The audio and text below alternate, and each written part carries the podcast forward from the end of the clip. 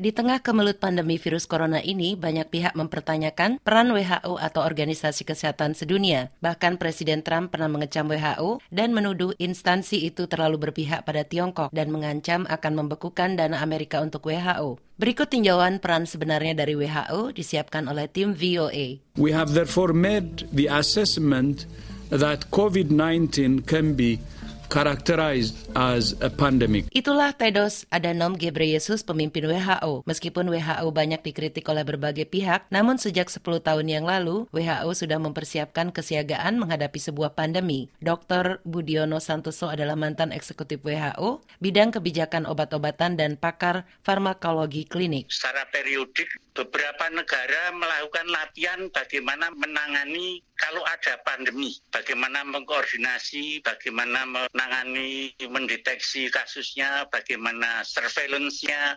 bagaimana pencegahan, public health-nya sampai hal-hal yang sangat detail. Semua ada dalam platformnya. Dan menurut Dr. Budiono, negara-negara seperti Vietnam, Mongolia, dan Tiongkok yang patuh mengikuti latihan kesiagaan ini dan tingkat compliance-nya tinggi sewaktu berhadapan dengan krisis pandemi COVID-19 ini jauh lebih siap. Namun kini yang ditunggu-tunggu oleh seluruh dunia adalah pengembangan sebuah vaksin anti COVID-19 dan kembali WHO menjadi sorotan dunia. WHO bersama mitra-mitra kerjasama terdiri dari negara donor, lembaga penelitian, dan industri telah mengembangkan sebuah WHO Blueprint on COVID-19 atau cetak biru penelitian pengembangan WHO untuk COVID-19.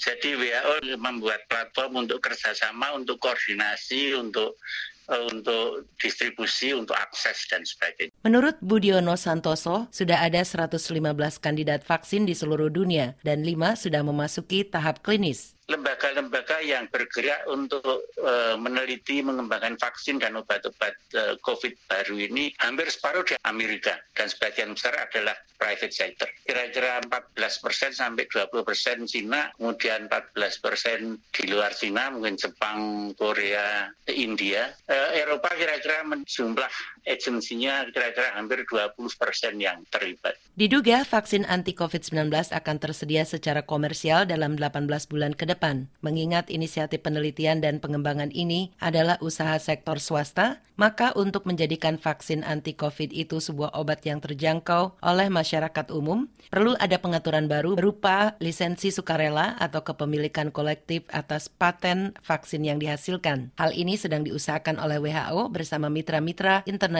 yang lain. Jimmy Manan dan Madeoni, VOA.